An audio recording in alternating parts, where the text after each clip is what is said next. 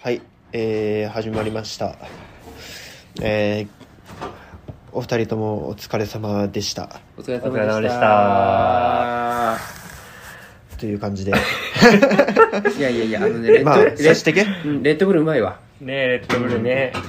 いやーさあ、あれだね、なんか、北海道終わってからかりちゃん、休む暇ないね、とりあえずね、うん。今日ね、3時間労働なのに8時間労働してるから。うん、で、その後にね、あの、こちらに来て、エルプラネットの子たちの相談会もね、あの、はい、がっつり関わっていただいて、うん、えー、唐揚げも作っていただいて、うん、でさらにその後ね、こう、地域の方々とのね、えー、お話し合いもありましたけれども、それにも付き合っていただいて、うん、現在時刻11時18分でございますね。はい、まあ、あれですね、まあ、教員というね、あのー、業種の働き方改革というのをね、あの、一刻も早く進めていただければ。まあまあまあ、いやいやいや、本当にピー入れてほしい。本当にピー入れてほしい。 そうだ。教員のそれ。何何何ピーピーピーあ、 なるほど。なるほど。いや、誰それあ、あれ誰の話さっき仕事としか言ってなかった。そうそう、なるほど。あの、そしてさっき話し合われたのは、あの、教員の仕事の大変素晴らしさについてあの話し合われた。そう、大変素晴らしいなって話。ごめん、そこら辺させなかった。あの、新入、ね、今日の4月1日で年度始めですけど、あの、お二人が感じたね、やっぱり教員って素晴らしいんだなっていうことを先に、あの、大々的に語っていただいてね、そうそうそう。もう家に帰った途端、もう席を切るようにね、 素晴らしい教員ってつって言って、話していただきましたけど。ごめん、何の話か。これ、取り直す話が見えないな。ごめん、取り直すこれ。全然話が見えない。ここ一瞬でカットしてね。え、無理無理無理。全部プロデューサー無理無理無理。めちゃくちゃ違和感ある感じになるから、もう、取り直すかいや、別に。 ということで始まりました。今週も始まりました。ラジオです。はい。まあ、皆さん一気に元気になったみたいで、まあ、そうですね。これは飲めるああ、正宗ね。 MJ さんが日本酒を。羽二重正宗ね。福井のお酒ですけど、羽二重正宗。結構美味しいでしょこの濁り酒。よしがまだ飲んであ、飲んでない。なんかまだ飲める。うん。で、今日はですね、あの、まあ、さっきもお話にあったように、まあ、二人2人っていうのはつまり西和君とカニちゃんがその昨日昨日まで北海道北海道でしたね、うん、3泊4日の北海道でしたねただあれなんで MJ さんも同じ時期にですね瀬戸の方にですね、宿泊をなさっていたあれけど正確に言えば先週からじゃなかったそうそう2週間そうだよね2週間だよねそうやうんうんうんうんうんそうなんだうんいやひどこ中には旅をしておりましたね、国際、ね、ということで、うん、まあ、で、えー、っと、うん、その怒涛の旅から帰ってきて、うん、今日、その、まあ、なんていうんですかね、大曽根のあれこれに、あれこれにというか、まあ、大曽根でよくあるやつ、そうですね、よくある会議が、まあ、ひどこであったということで、はい、その、はい、うんうん、まあ、怒涛のスケジュールでした。はい、で、あの今日はその今日のメニューは、はい。まあ、普通のご飯と、えー、至高の唐揚げと、はいえー、至高の味噌汁かっこ、えー、ちょっと機嫌の危ないあのしいたけ入りそういうこと言わないなんで明日明日ひどこ10人がなんかねあの急に収束がたたいたらあのあの椎茸のせいだっていうことですね、あのねしかもね、ひどこだけなら話はよかったんよ今日違うじゃん後輩にも振る舞っちゃう後輩とか地域の方もダメやん振る舞ったらそこなんだよ問題は 集団食中毒が起きたらもうしあの椎茸のせいだってなるわけだ、なるほどまあそうけどね危ないのは避けたもんねある程度は、避けたし、ちゃんと火を通した沸騰してるからあそう、めちゃくちゃ沸騰させためちゃくちゃさせたかりました沸騰させたものにね置けばなんとかなるっていうね、一応ちゃんと美味しいと言っていただけたので、はい大丈夫であることを、はい、何も感じずに食べてました、美味しかったですよ、うん、そうですね祈りながら、本編に入っていきたいと思います、はい、では今週もひろこからお送りします、えー、なんちゃってラジオもろろし名前忘れてたもろこしじゃのろしのろしのろしのろしのろしのろしのろしをあげようって言われなんですよそうそうそうそうああそうかそうかあそうか火がついてるもんなそうそうそうなのそうなのこのこだわり分かっていただけますひどこのそうのろしというかひどこだからみたいなところはこれめちゃめちゃネーミング良かったと思うんだよねさていきますか本編 じゃあもう一回もう一回ねもう一回もう一回じゃもう一回いくんでしょうねマジでえ嘘2回目やんのはいはいはいはい史上初やったりぞますじゃあ治療法でやってみますりますしますはいあじゃあ誰か代わりにやってみるおやうん、おやっちゃるけんじゃあやっちゃるけんじゃあお願いします、えー、じゃあ今週も始めましょうえー、なんちゃってラジオのろしはいさすが俺余裕だね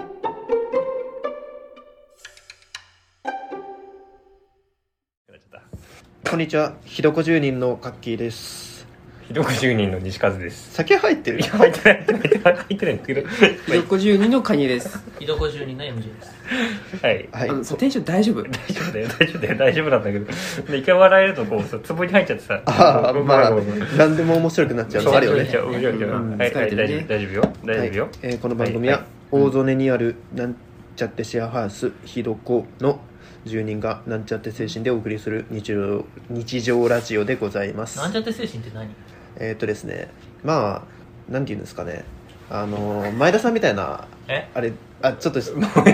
たいなって言った今 何いやあのあのそれあの僕みたいななんちゃってあの ですっていうことであすねそそういう意味じゃなくってあそのなんて言うんですかねうん実験する場所がここにあるので実験うんあのーこのこのひどこっていう家ってそうんうんうのんなんちゃってシェアハウスって言うじゃないですかはいはいはいはいはそれなんなんでなんちゃってってわざわざつけてるのかっていうと、まあ、うんもちろんこの僕らがの居住形態っていうのもありますけど、いはいはいはいいろんなことが試せるあのリビングラボっていうそのものにしていこうっていう構想が最初あったんですあよ、そうなのはい、そんな頭いい久しぶりに系のやつなのねわまかりまあした要はけどあのここでだったら、うんあのなんか肩肘張らずに、うんまあ、なんちゃっての気持ちで、まあ、とりあえず始めてみようかっていうことをいいねやっていけるってことであすあそういねうことねあはい職場で絶対できないやつだねそうそうそうそうわかったそうはいできないことですなんでなんちゃってラジオっていうのも要はラジオを肩肘張らずにもうこんなテンションでも酒飲みながらでもレッドブル飲みながらでもとりあえずなんちゃってで撮るってことですそうねそう、そうそれで始めようサードプレイスだからできることそうですまずは始めよう っていうことですといねうことはいでまあ、やりたいことがあったらもうどんどんやっていこうっていう、ああはないるほどそうねいうことであすれですねはいそういうことですねはいまあ、あんまりそれを体現できてるのかっていうのはちょっと僕は僕自身はちょっとあれですけど持 てよというあ感じでーうんはい、でう今ん日の、まあはいメインのトピックとしてははいちょっとね、はいもうはさもう早く入ってしまいたいんですけどはい先ほどの北海道旅行というかうん北海道研修なんですかね、研修です研修かなうんまあ一応その旅行をっていうふうにそうそうあ言っのねているもまあのツアーかな札幌白ツアーですねやっぱりね札幌白ツアーとネーミング決まりました、はいで札幌白ツアーの振り返りをうんうん今日していきたいと思います、はい、お時間をお借りしましてね、まあ、いろんなことがありましたし、まあ、あの皆さんにもねあのなんかこうこれ面白かったよだけじゃなくてこんな学びがあったよっていうことはねなんかシェアしてもねあのこれは普通にあのひどこうとしてもなんか、うんあのいいかもしれないなっていうところもあったり、何学ばなあかんのいや学ばない必要学ぶ 学ぶ別に学ぶ学ぶ別旅だに学び全部あ今日学ぶ旅でしたよあそうなのマジマジマジマジそういうこれはこれは旅だこれはこれはマジこれはマ正ジ直マジで学んだそうあ正そ直うなんだマジで学んだうんマジで学んだしマジで観光を全力で楽しんだし、えーもうマジで寝なかったしなもるうほどね、寝ずにともかくね全部の体力使い切った本当全力で4日間を走り抜けたわ走けりで抜すけよ、ましたねだからその分本当に体験のシャワーを浴びたのでまあこれごめんなさいあの振り返りもしよかったらやらないっていう話をちょっとしたのはねあのちょっとラジオでっていう話をしてなかったんだけどラジオで乗ってくれた2人はありがとうって感じなんだけど、うんえー僕 MJ でさんもねさあ MJ さんもねそうそうそうそうだからまあなんかちょっとそれをなんかこのラジオの機会もお借りして少しねうん記憶の新しいうちになんか振り返りたいなと思ってねっていうことですうんそうそうそうそうそうそうやっちゃえやっちゃえですはいこの話からいきましょう かやっちゃえですねあこれやっちゃえも学びなんですよへえ初日に何が起きたかですねうんおすごかったんですよねうんうんじゃあその話からいきますかうんはい、えーっとですねまず最初に、あのー僕らねこれって実名とか出してもいいのかなまああのいいと思うフェイスブックには書いてあるフェイスブックには書いてあるか、ううんんえっと、コミュニティカフェをやられているあのあー南さんという方のところに最初お邪魔したんですねあーでその方が、えっとまあ、実際に、えーコミュニティカフェをコミュニティカフェじゃないねごめんごめん普通のカフェだね普通のカうフんェかな、まあでも一応コミュニティカフェとも言ってたあごめんコミュニティカフェでも言ったねまあその要は今後やられようとしてるのはその地域の中であのそのカフェを通じてコミュニティを作っていくっていうところを、まあ、その方結構思われていたりその実践をされてたりするわけなんですけど、えーその方とね、えーその方の方の話も面白かったんだけどその後にですね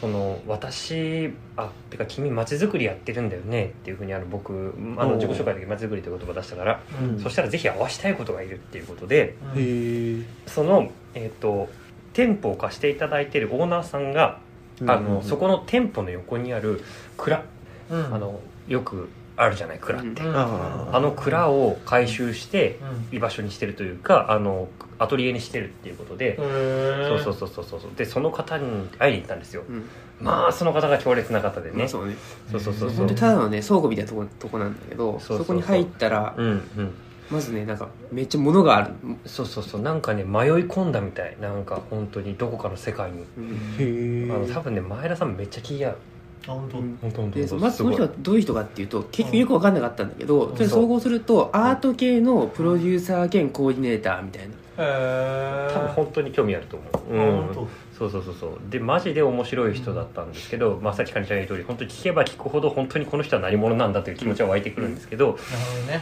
ただやっぱあの方から学べたなと思っているのがやっぱねその方はねすごく自分の哲学とかうん信念を持って見えるんですよ、だかへらだからその哲学とか信念を持って語る姿っていうのが僕には本当に眩しく見ええてう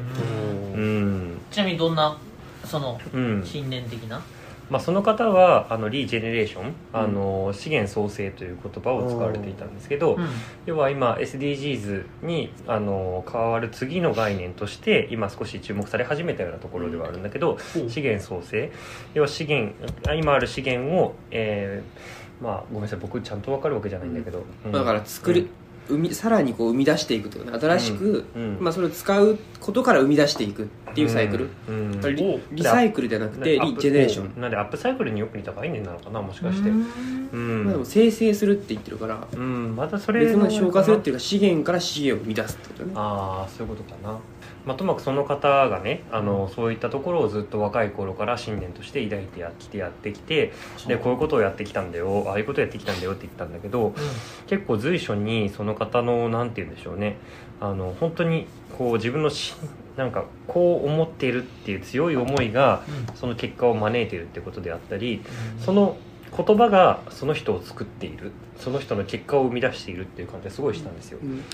例えば特徴的だったなと思うのはいや俺ってさともかくやっちゃえの精神でやるんだけど、うんやっちゃうとさ絶対誰かね周りにいるんだわその助けてくれる人がつって例えば俺あの回収した時にあの全然トントン拍子にあのいろいろ割愛するけど、うん全部トントン拍子に行った時にその店舗はトイレがなかったのトイレがなくてそのトイレがなかったから報道陣間抜けないってなったの、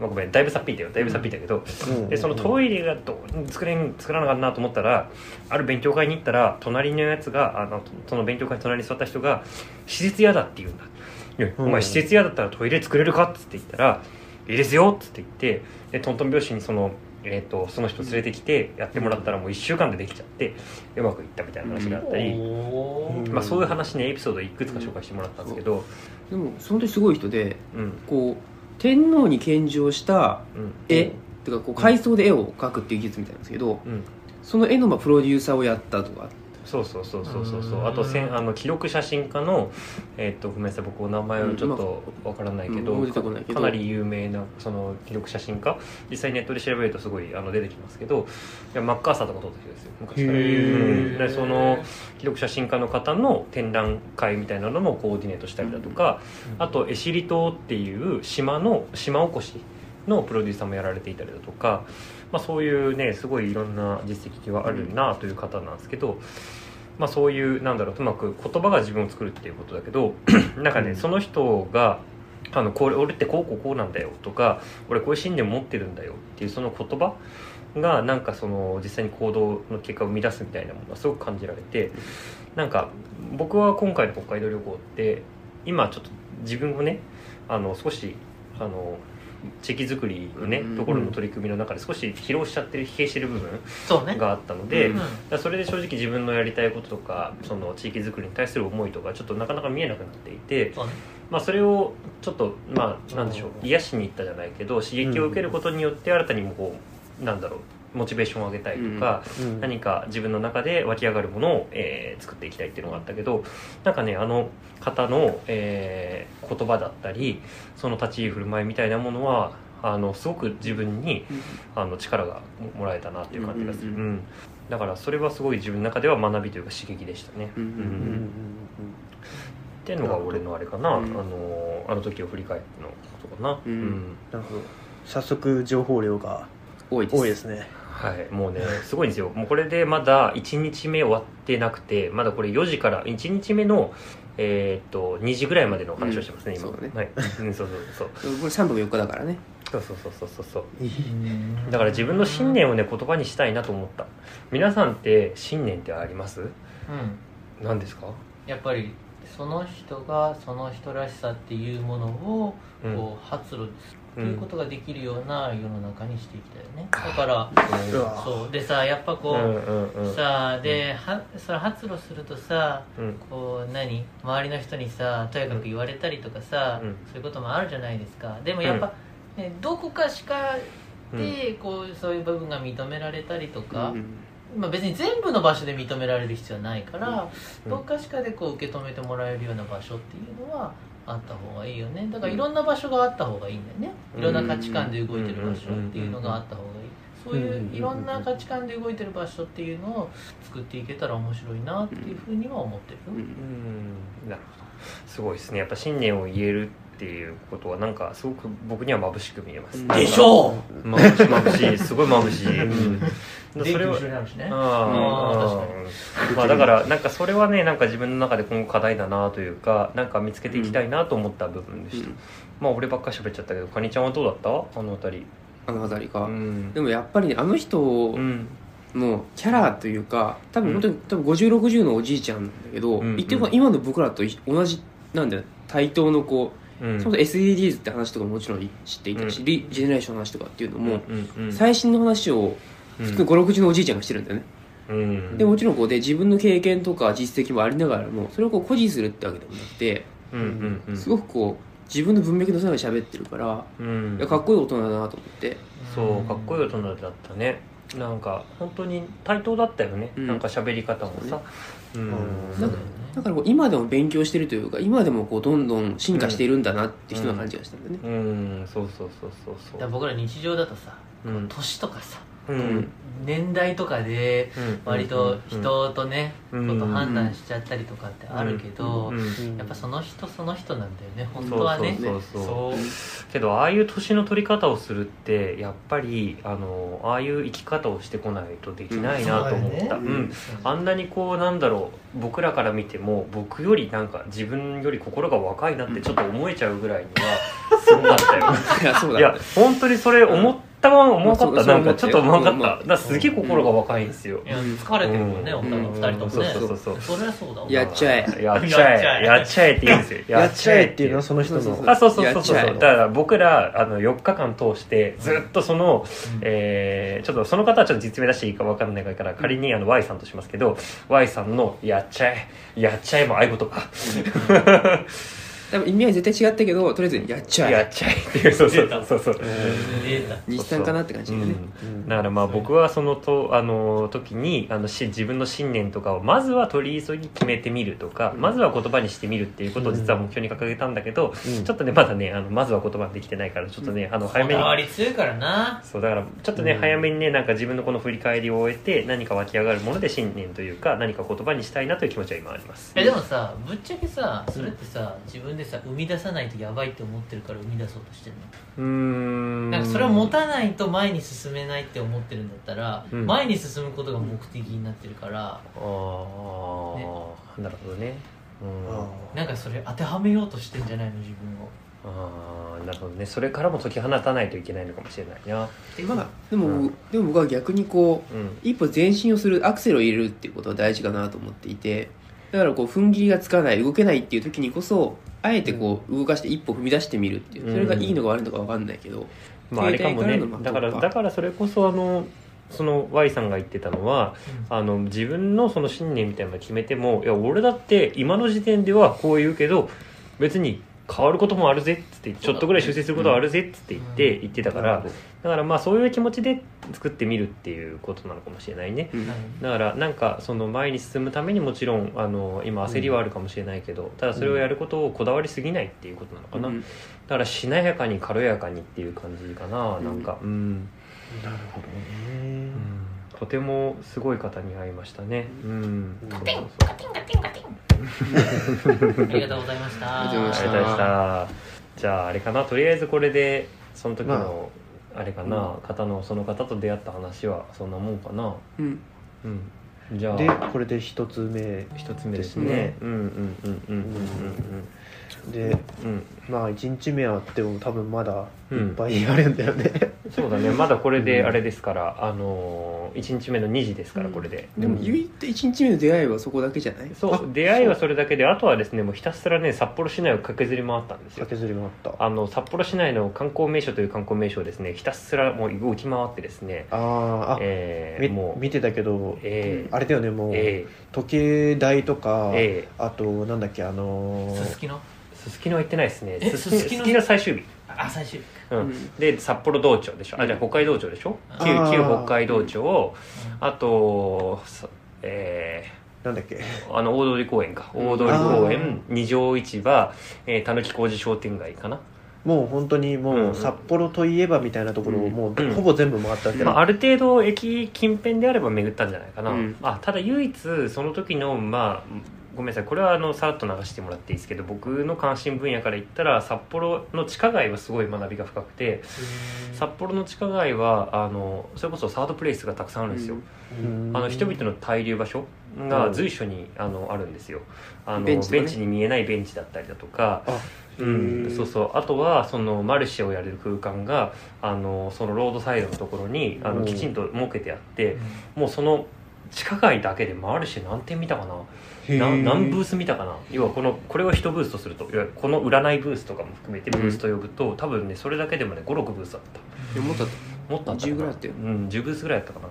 もうねすごい数あってだから地下街はすごい栄えていたし、あのその公共空間の使い方とか人々の滞留場所へのあの配慮とかだからそういったものはすごい感じたから、札幌のね街づくりのねあのレベルの高さを感じたうんあと上を見れば LRT って言ってねあのあーね習いましたよね、うんあのコンパクトシティ高速のやるときにあのなんか列車っていうか、あのーそうそうそうそう、うんなんだっけ路面電車みたいなやつだ路よね面電車のやつですね、路面電車のあのよりあの低高層の、うん低そううん、であれバリアフリーになってて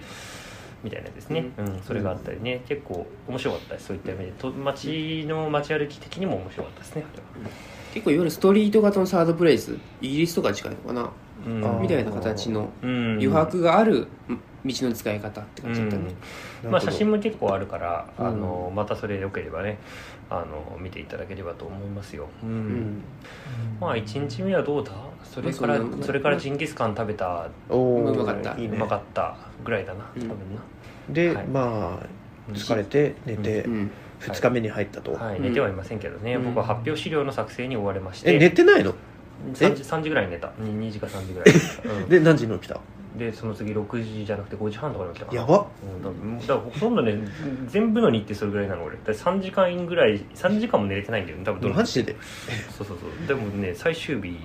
まで突っ走ったからねやばでだからなんで僕寝れなかったかっていうとその次の日自分がストーリーテリングをする回だったんですよその江別の商店街うん江別の大浅銀座商店街というところの、うんえー方々に対して、あのーまあ、あの今回のこう旅をコーディネートしてくれたあの白川さんが、うんうんあのその方々と交流する機会意見交換をする機会をあのうんデザインしてくださってうんで、まあ、その中で僕何を話そうと思ったんですけど本当はねなんかかっこいい問いとかさなんかこう噛み応えのあるさ問いとかさそういうのをさ投げようと思ったんですよね。うんでそれでその江別の方々とあの意見交換をしようというふうに思ってはいたんですけど、うん正直全然そういう状態に自分が今なくって、うんなんかそのそこまでエネルギーが湧かなくてっていうのは正解ですけど、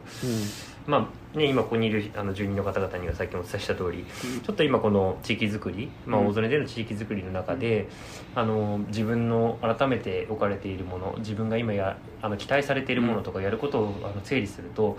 なんだかとってもこう自分の中でひ疲労感とか、うんえー疲弊感みたいなものすごいあってそれでこうそれに押しつぶされて自分の心がなんか何を求めているのかが分からなくなっているっていう状況に気づいてしまったので、うん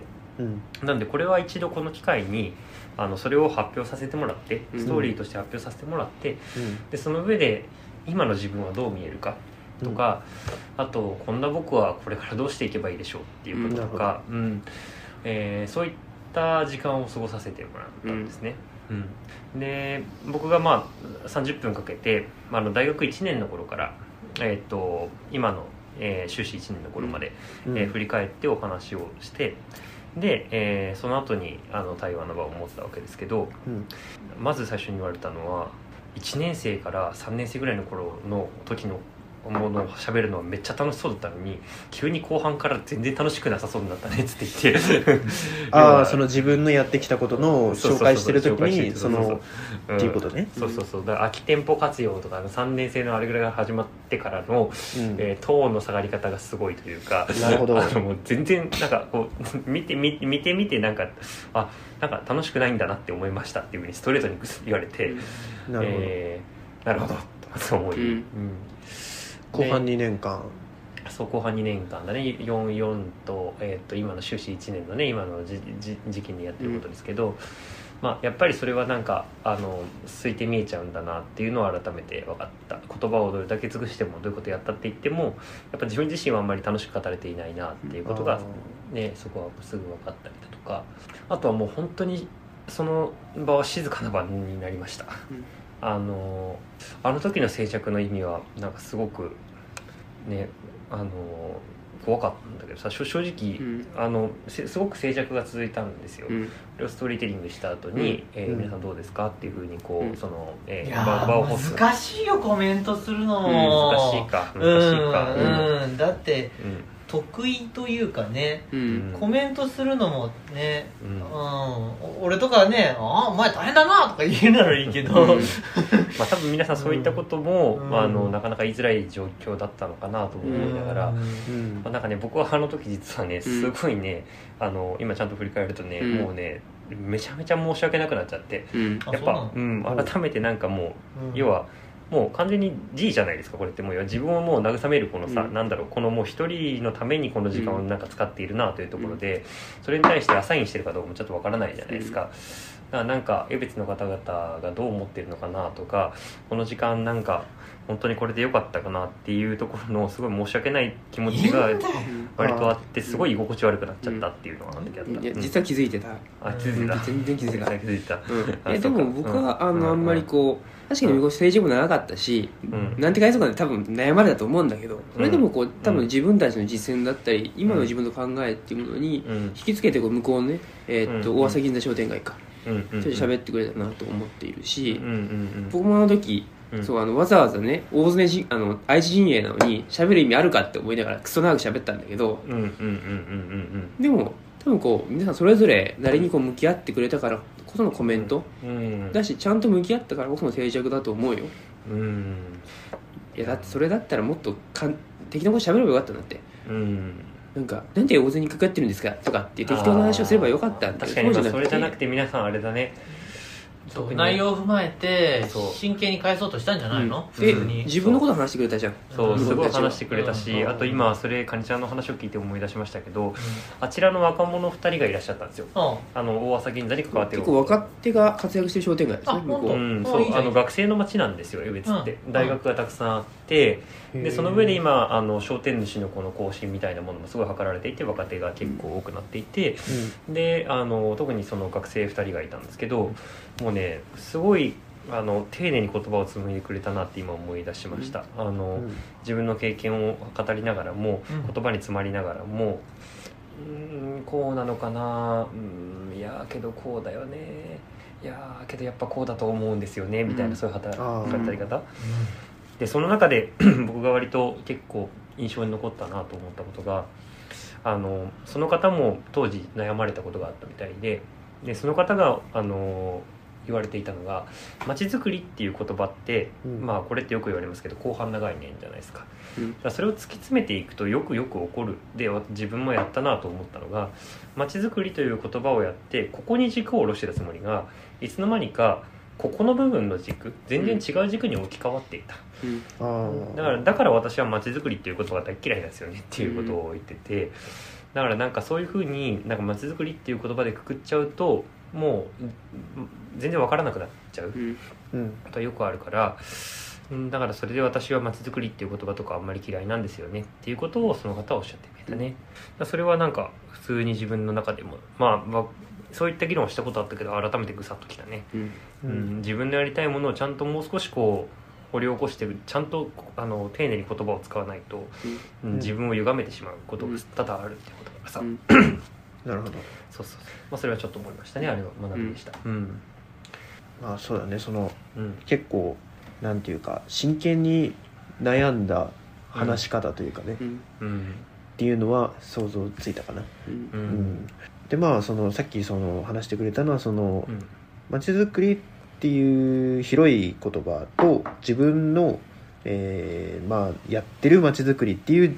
まあ、軸があってでその街づくりっていう言葉に引きつけられすぎてしまったがゆえになんかあれ自分俺やってんのこんなことじゃないのにみたいなことが起こりうるっていう話だったね。そうあとはあのそれを「まちづくり」っていう言葉をあのその旗から聞いた人が「ああなたのやりたいことってこういうことでしょ」って言って「じゃあこれやったら?」っていうふうに言っちゃうことに対して、自分が明確な軸を持っていない限り、うんあれやりたいことかもしれないと言ってそこに新たな柱を立ってしまって分からなくなっちゃうっていうことも起こりうるってこそとうだねでそれでそうそそうれでさ、うん他の人が言ってくれた意見に対してさ、うんその言ってくれたことの背景にある解決したい課題が何なのかうんとかそれあるいはそれをいきなりやるんじゃなくてそれをやるためにはいくつかのこのステップを踏まないと実はできないっうんていうパターンもあったりするから、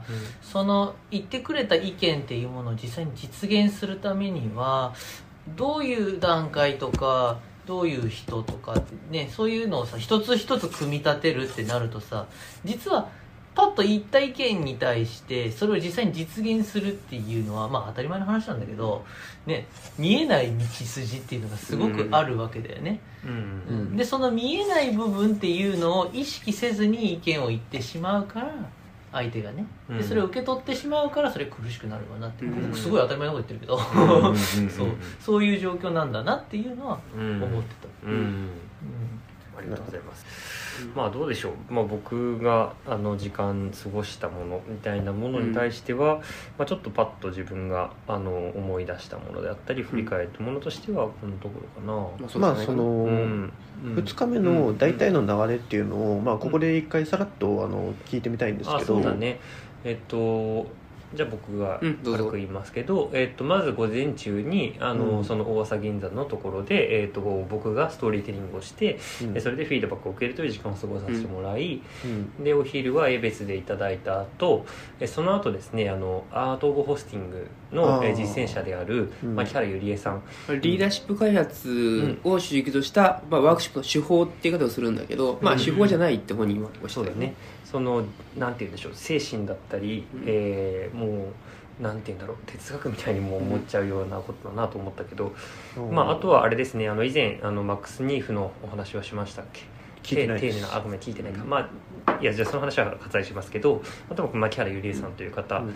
にお社会会いを的して、に有名な方ですね、本当うにん。フェイスブックで見たけどあのグラレコみたいなのをやってらっしゃるあそうですそうですあのグラレコやってらっしゃるだけで食っちゃうとあれなんだけど、うんでまあ、グラレコもその方の、まあ、アート・オブ・ホスティングでね、あのーもちろん、あのよく使われる手法の一つではあるからね、うんグラレコはだからそういったものでやそうるグラフィックレコードっていうのはこう、うんいわゆるこう会議とかの話し合いをこう、まあ、文字に起こす、まあま、ホワイトボードだって黒板に書いていくまとめて書く技術なんだけどんあの漫画みたいなやつでしょそうですそうです基本的にはこう文字ではなくて、まんまあ、絵だったりだとか、まあ、図だったり、まあ、漫画っぽく表現するっていうところ最近やっぱりフォーラムだったりだとか街づくり領域では、割とトレンドというかうんそうだよね、うん今日の話し合いなんだったみたいなのを一枚にまとめますみたいな、そうそうやつだよねそうそうそうそうだからまあそれもあのやられているということで、まあ、それのレクチャーもあったりしたけど、うんまあ、でもそれが牧原さんとのお話の中であって、でその後はあれだねえっ、とあやばいユースあユースだニュースプラス、えーユースプラスだユースプラスの、えっとアカシアに行ったんだね北海道のまあ青少年教育施設そうそこのところであのそちらの施設を利用されている若者、う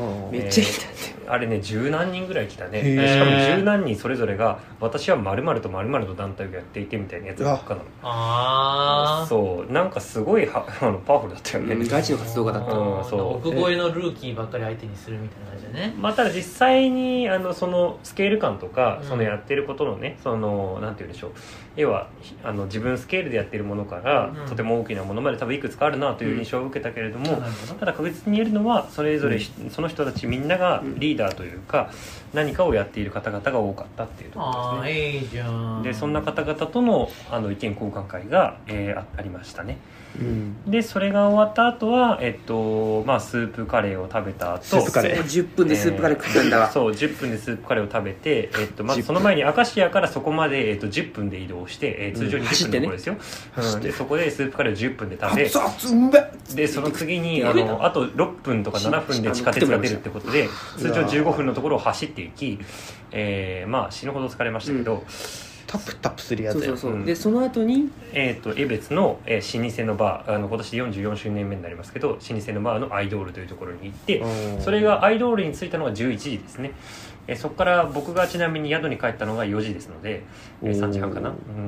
まあ、ともかくそんな感じの2日目でしたんね4時4時ですよよ夜の朝朝のあおそ便りじゃのあそういうこと んおお便りじゃんうんどういう仕事どういやうばだってバーに着いたら11時過ぎただのからだから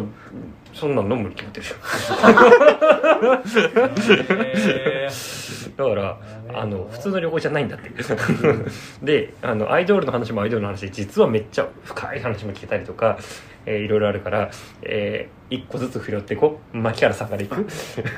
こ私また拾い始めるのねえこれだっていやいいよいいよあごめんいいよいいよえいいよえこれえ振り返るんじゃなくてあうんごめんけどそういう意図かなと思ってまずは一旦2日目ってどういうスケジュール感だったっていう質問が今来たかなと思って今大体のスケジュール感を説明したとあ思そうそうけそうだからそののまあうん全部うんその深く掘るかどうかはともかくどうんとりあえずあのプロうん概要はそのプロットはもうあのまとめる部分があった方が分かりやすいかなっていうふうに思ってあごめんけどどうしようね全部言ってると時間かかるかもしれないから、うんあまあでのもそれぞれのところで何かコメントするまあ印象深いところがあればあればうん牧原さんはしなやかな強さを感じた人としてあうーんそうなんかねもうなんて言うんだろう先ほどの1日目の Y さんはうんあの強く自分を持って見えるんだけどただ軽やかにこう行動されるっていう感じのその信念を持っていて、その強い信念が現れていてうんでそれで軽やかに行動していくっていうそういう強さだったんだけどなんか牧原さんの場合はうんそのすごい静かな多分心の奥の方に静かなこうすごい芯を持っていてでなんだけどすごく人当たりは柔らかな感じ、うんうんただすごくなんかしなやかなんですよねなんかあのすごくこう話を聞く時も相手の目を見ながらだったりとかちゃんとうなずきながらっていうところ、うんだしこう、うんまあ雰囲気だったりだとかうんすごいこう穏やかな人なんだけど、うんでもこう私はこうにあのニーズを満たすうんあの NVC うんの考え方だと、うんこうニーズを満たすとサティスファイヤーっていうものがあってニーズをどう満たすかっていうのをうん例えばこうじ、うん、例えばこう街づくり例えば大勢の活性化したいっていうニーズをどう満たすのが一番心地よいのかっていうニーズの満たし方をすごい気にする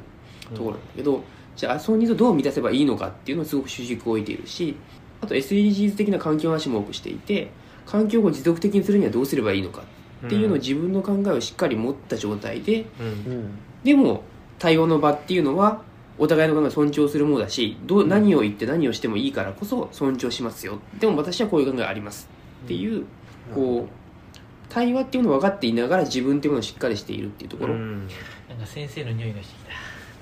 先い生ぽやいねいやでも先先生生ででははなないいななあれはね先生ではないと思ぽういあのうん牧原さんでは先生ではないような気がするなんかねあの先生というよりかはうんでも教える教えられる立場じゃなくて共に学び合おうっていう立場だと思うんですよいや本来そうなんだよあまあまあ本来そうかもしれないけどごめんなさいあのご本め来そうなんだんなさい今教師のステレオタイプで見ちゃった感じがありますけどあのまわかあるなんかねそういういう感じがしました、うんもうわかるわ本当かるにどんな人に対してでもちゃんと一緒に学びましょうっていうこととか、えーそして今のさっきのニーズの話だけども、あのちゃんとお互いのニーズを尊重するっていうところ、うんだし誰かがそのニーズを歪められて、えーその苦しんでいるっていうところえそういった世界とかそういったえ状況というのはえ自分は許せないっていうようなそういうちゃんとしたあものは持っていらっしゃるっていうう感んじかうな、んなるほどねそうそうまあなんかそういうなんか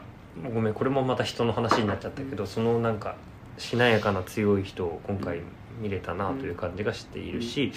普通にグラレコあグラレコのねあのー10分で10分だっけ、うん10分10分でグラレコの基礎を教えてもらったんですけどあれだけでもすごい勉強になったうんマジであれは目から鱗っていう感じのんやつもあってそうそうだからそれも普通に学びでしたしううんんなるほどうねん面白い一つこう僕がうん印象に残ってるのは、うんそのグラフィックレコードって最近こう、うんあの盛り上がる技術とか楽しくする技術みたいに風に言われている、うんだから、うんあの話の絵を見て「うわ綺麗ですね」とかう「うんわ可愛いですね」で終わっているっていうところうんの話が多く多く出ていてうんうんうんうんもちろんそれはこう鑑賞物として成果物としてすごくせいいいものだと思うんだけどうんでもさ忘れちゃいけないのは対話の場であるっていうことうんなのかなと思っていうてんちゃんとこう話し合いっていうものはちゃんと意味があってその話し合いがどう進んでいったかうんうんそれをどう合意できたかっていうのを手助けしてうんそれをこうちゃんと形あるものにするっていう目的のためのグラフィックううんんそうだね今回あの旅の同伴者のねあのさくらさんという子がいたんですけどうんまあさくらさんグラフィックレコードにあの、まあ、関心があってというか、あでそれで今回のあの実はあの対話の時にあのグラフィックレコードをされてたんだけうど、ん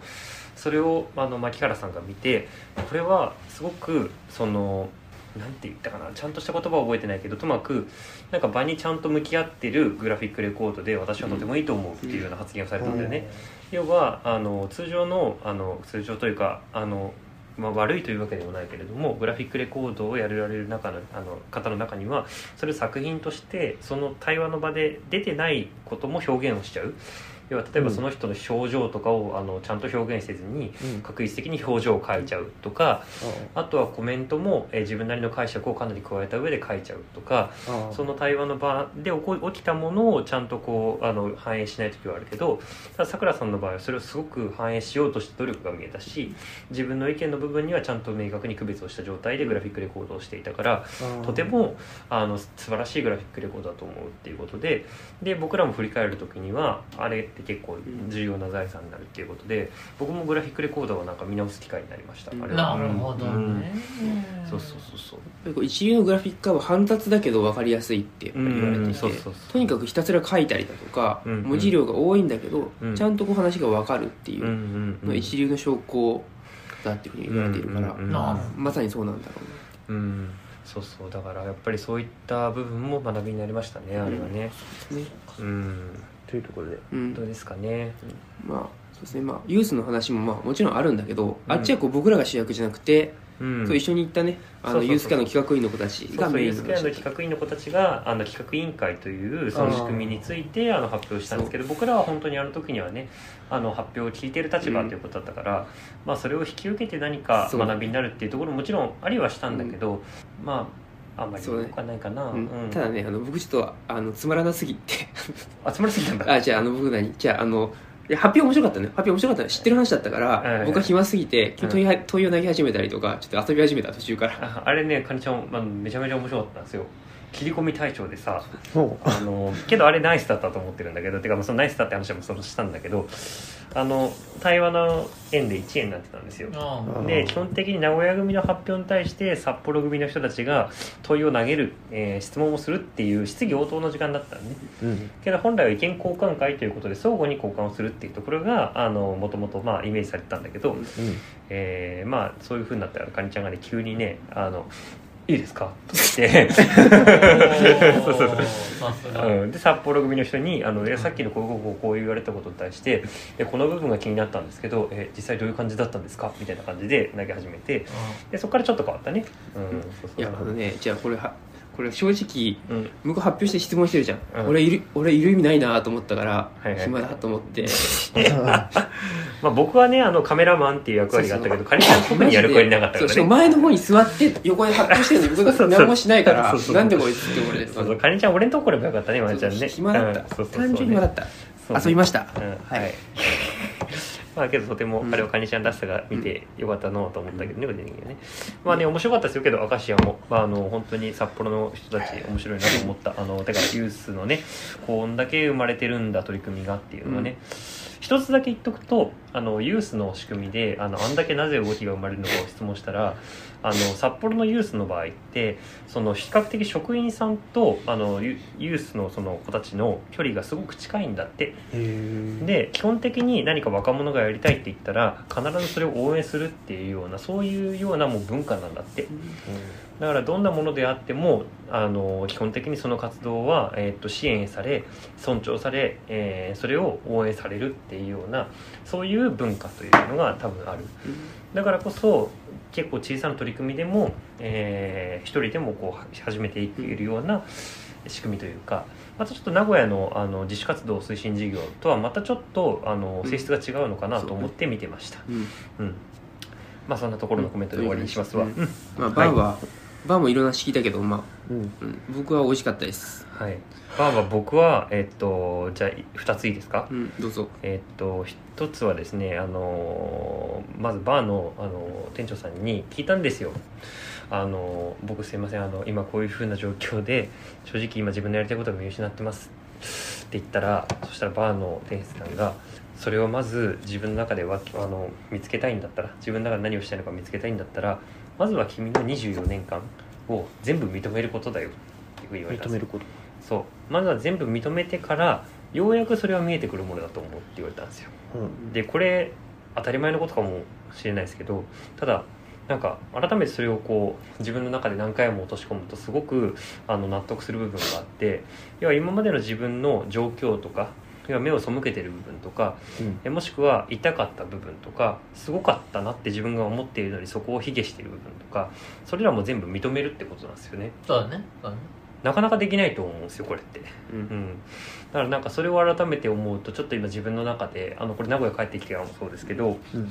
あのちょっとね思い返す部分思い直す部分もあってうん例えば今の自分の会社との関係性とかねうんだからそこも認めるとどういうふうに見えるかなとかあとは自分自身が今この1年間大学院の1年でやってきたことを振り返ってみるとうんそれを認めるとどうなるかなとか、なんかねそこはいろいろとこう自分の中で気づくことがありそうだなと思って結構しみてますであともう一つはあ、ごめんうんあともう二つこれ軽いトピックだからもうこれ軽いトピックだからもうすぐ終わるよ、うんうんえーっと一つは、えーっと生き字引でしたので江別のえーっと街づくりの話めっちゃ聞けて大浅銀座の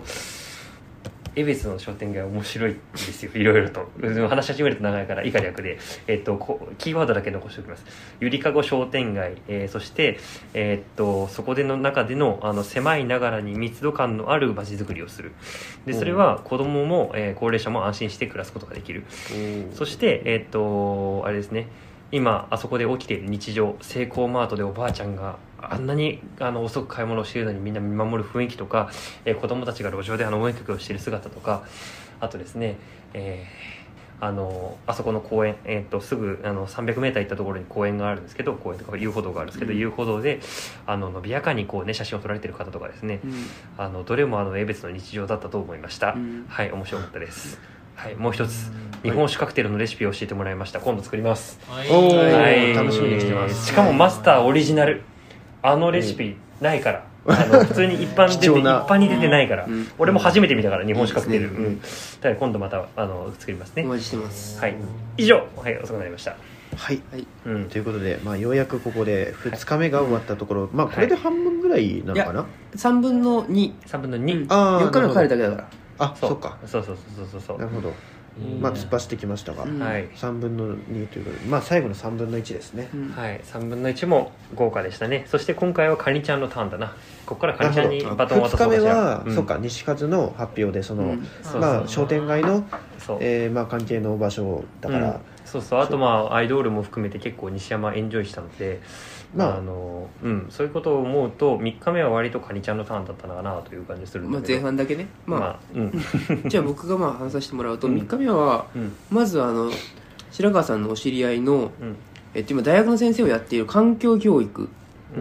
特に経営学的な部分から環境環境教育をやっている方のところに行ってきてでその方は北海道ので結構かなり、えーっと自然活動を用いた体験学習であったりだとか自然活動の中でのこう学びっていうのをこう大事にしている文化が強いんですけどだからあのプロジェクトアドベンチャーっていう冒険型教育っていうのもかなり発展していますがなのであのそのまあ自然体験系とか身体系の活動っていうのもえーすごく取り入れながらえー経営っていうところから環境を環境教育をやっていらっしゃるまあ方のところにお話を聞きに行ってで僕がこう実はストーリーテリングというかまあ、僕がこう自分のこうこれまで話自己紹介をこう人生にとってした後に問いをちょっと投げさせてもらって基本的にはこう人として成長するにはどうしたらいいのかっていうところと自分の生き方をどうやって決めればいいのかっていうですね、うんところを実は、えー問いとして投げさせてもら重いまてえしたな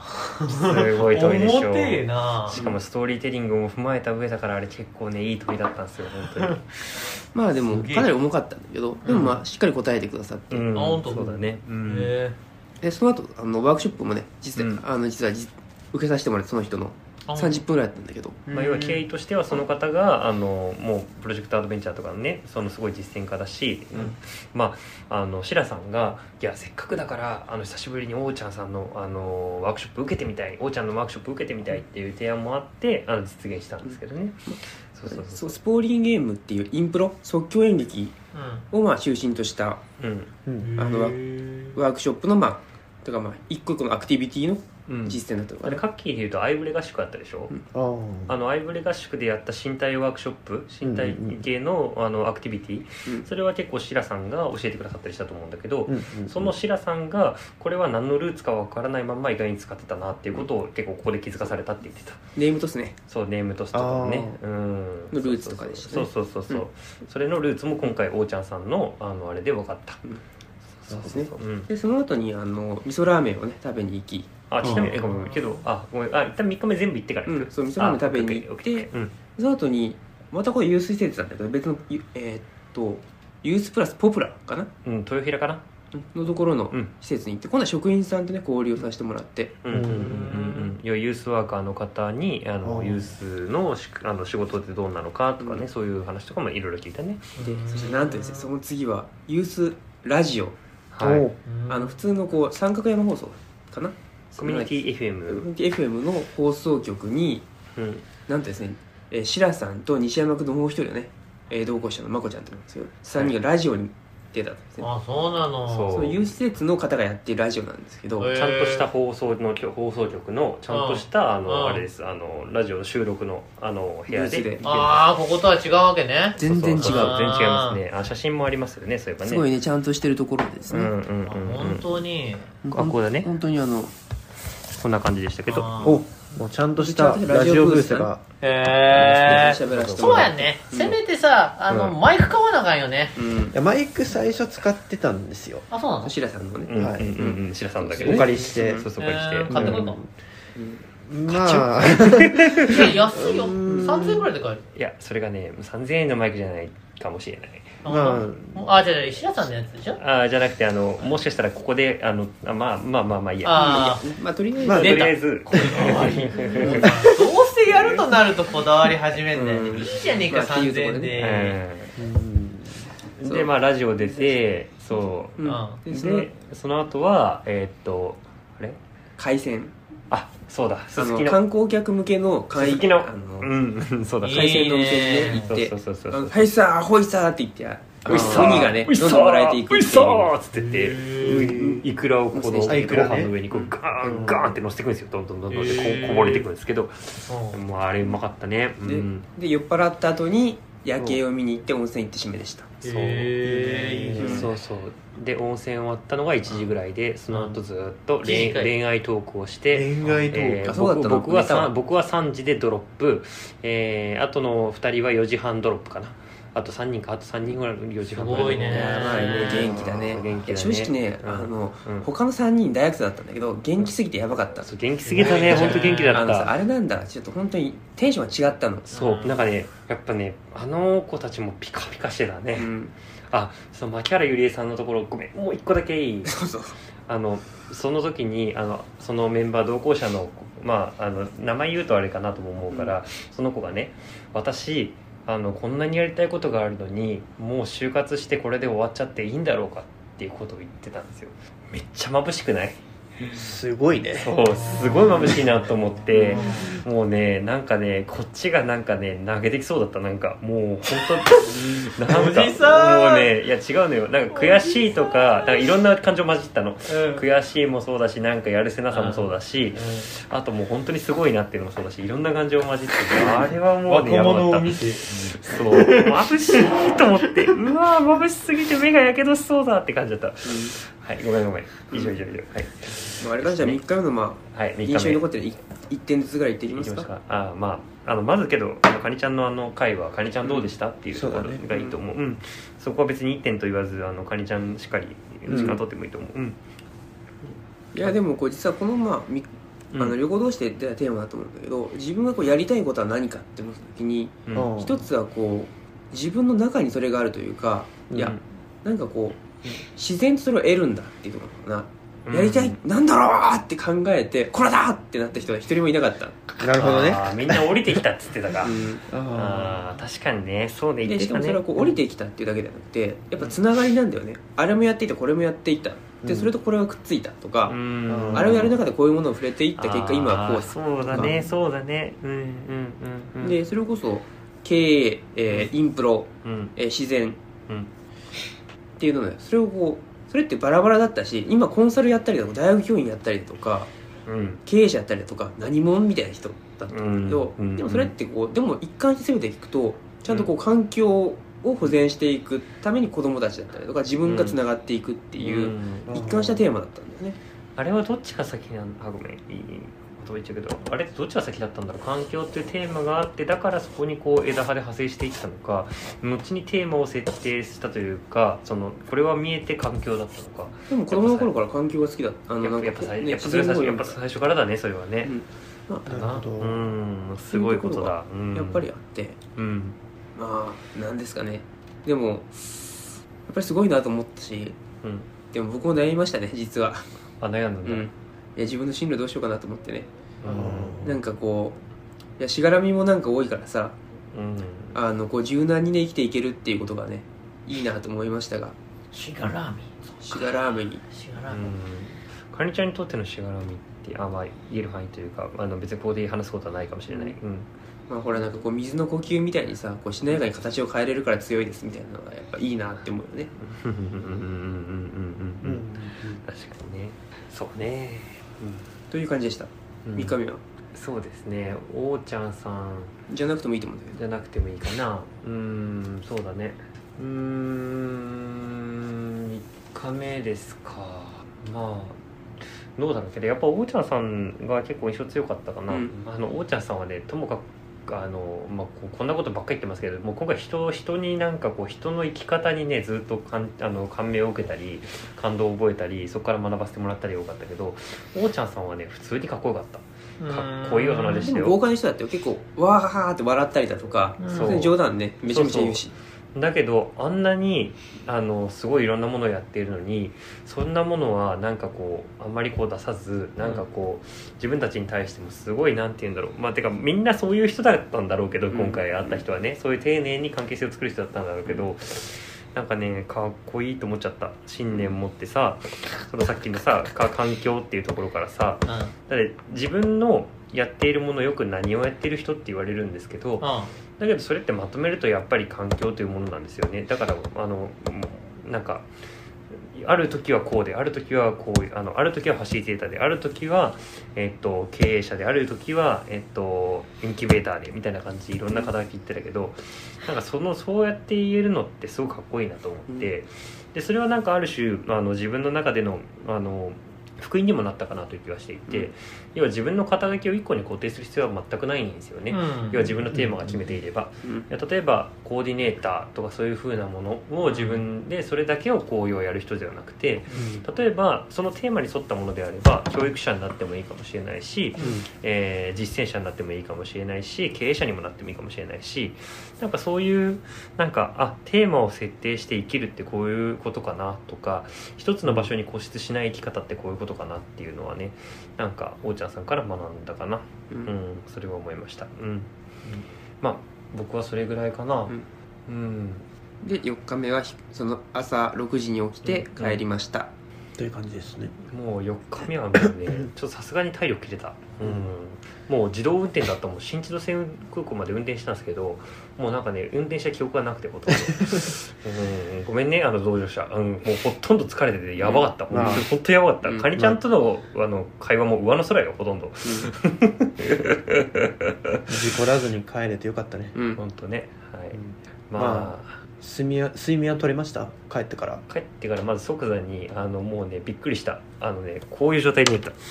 こうベッドにこうタオルを引いてこうこの状態で寝てうんであのうちの母親からあの「ご飯よ」って言われたんですけどえ朝だと思いました 夜でしたうわ何時に起きたのかもよく分かってませんでしたね、うん本当にそれぐらいこれそれぐらい疲れてました、うんで昨日もがっつり寝ましたね、うんはいはい、大変疲れましたけど、まあお疲れ様ありましたはい、それだけ本当に学びの多い回でした、はい、はいありがとうございます、うんそうまということであすごく駆け足ではありましたが、うん喋、りすぎました、はい、けどもうねこれ仕方ない気がするこれでもだいぶ削ったよ喋りたいこと、うんねうん多分内容だけだよねそもううだいぶ削っただいぶ削った、うんけど割と繰り返りたかったこととかちゃんと感動した部分とか感銘を受けた部分は僕は割ともう僕も言えました、はいあじゃあよかったはいじゃあこんなところかなうん、じゃあもう50分、はいもう走りっぱなしで2人そうですは、ねはいはいはいサクッおと疲れ様でしたお疲れ様サクッとエンディングいきましょう、あはりがいとうございました、ありがとうございましあたりがとうございましたありがとう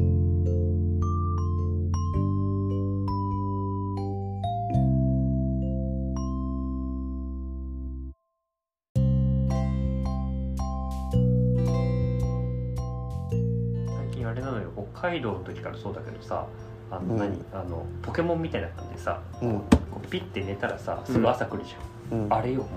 ポケモン出ないけどねあ寝ないのレポかートなあれレ ポートレポートレレポートポートねレポートレポートしたら次の日来るじゃんうん来ないねあこあ来ないのポケモンってあごめんじゃあ R- RPG なんか寝たらすぐ次の日が来るみたいなあれないっけまああるね、まあ、RPG はあるねああ、ごめんごめんごめんごめん、ずっとポポケモンって言ってごめんなさいね、ポケモンって僕は時間でで。火進むからあなあ、すいません でした。はい、どうでもいい話をしてました。はい、どうぞ。はいどうぞじゃないよ。えーお別れの時間が近づいてまいりました、えーのろしでは皆さんからのお便りを募集しております、えーメールアドレスはひどこぞねアットマーク Gmail.com hidokozone アットマーク Gmail.com でございます、えー概要欄のメールフォームからもお送りいただきます、えー日々のお悩みや発見番組へのご意見ご感想などえーあと北海道旅行の、あのーままたもっと詳しいこと聞きたいみたいなこととか、えーまあなんか今日いろいろよくわからない単語が出てきたと思うんですけど、あの NVC とかそのノンバイオレンスコミュニケーションですすごい、そこはい大きく取ったか。あの僕もね実は思ってた、ん NVC ってなんだろ使うったなと思った、俺も使ったなノンと思った。バイオレンスコミュニケーション、うんすいませんでした、はいははいはいいまあいろいろ、うあのー北海道の街がん面白いっていうお話とかね、ああのの語りますよ、もうちょい。まあもちろん、あのーこういうう、まあとにかくうんその、えっといろいろそのそういったことで聞聞きたいことなど 長くなっちゃいましたけどあればあの送っていただければと思います。はいす。ごいプロデューサーもやっぱりもうあれだね3回目4回目になってもう感覚取り戻してきたねでも原稿な しよ本当だよねさすがだねプロデューサいいーね来てるね、うんなんかすげえプロデューサーやばでいや なんか途中でいやあの一応最後のやつ読めるようにはなってたんだけど途中であのえっとなんか何でもお送りくださいみたいなところを飛ばしちゃったなと思って最後から最後あ最後の方に取り戻そうとして最後下ってこれだからちょっとあれだけどいやいいと思いますううんんもちゃんと修正してるからねそうそうそうそうしかもアドリブが入ったと思って感動したけど、うんうんここでアドリブと思ってあれそうでも僕らがね北海道旅行つらつら喋ったんですよね、うんで MJ さんのね瀬戸のお話あもあ瀬戸の次回は話ねあーそうあでそうすセーブねしたよちゃんとあありがとうございます尺が長くなるときなこれと思っいてやだから、うんだからそうなっちゃうのよ今回北海道次回のヘッド ですはい、次回、次回瀬戸編ですだってあれようんあのーこれ前回の取りだめのやつも一応挟んでるからあれだけど、でも前回の放送も、うんあつまりこれだと多分前々回になると思うんですけどその時も多分じ1時間ぐらいだったと思うんですよだから結構続いちゃってるんでまあちょっとあれあのーなんとか次回はうまく収めためたいなっていうふうにまあ瀬戸瀬戸も無理じゃない瀬戸いける30分でいや合わせますはいありがとうございままあ全種します編集します頑張りまししょ うはい前向きに検討させていただきますお祈り来るなそれはなまあでもあのーうんさあその、はいはい結構まあこういうふうに伝聞でまあうんお話を聞くと、まあ伝聞だからあの結構その切り取ってる部分というか、うんうんそのまあなんかそういうところは結構多いと思うんですけど、その実際その北海道のうんまあ札幌のうんその街がうん結構そのなんていうか面白かったみたいなところは、うんその実際その名古屋と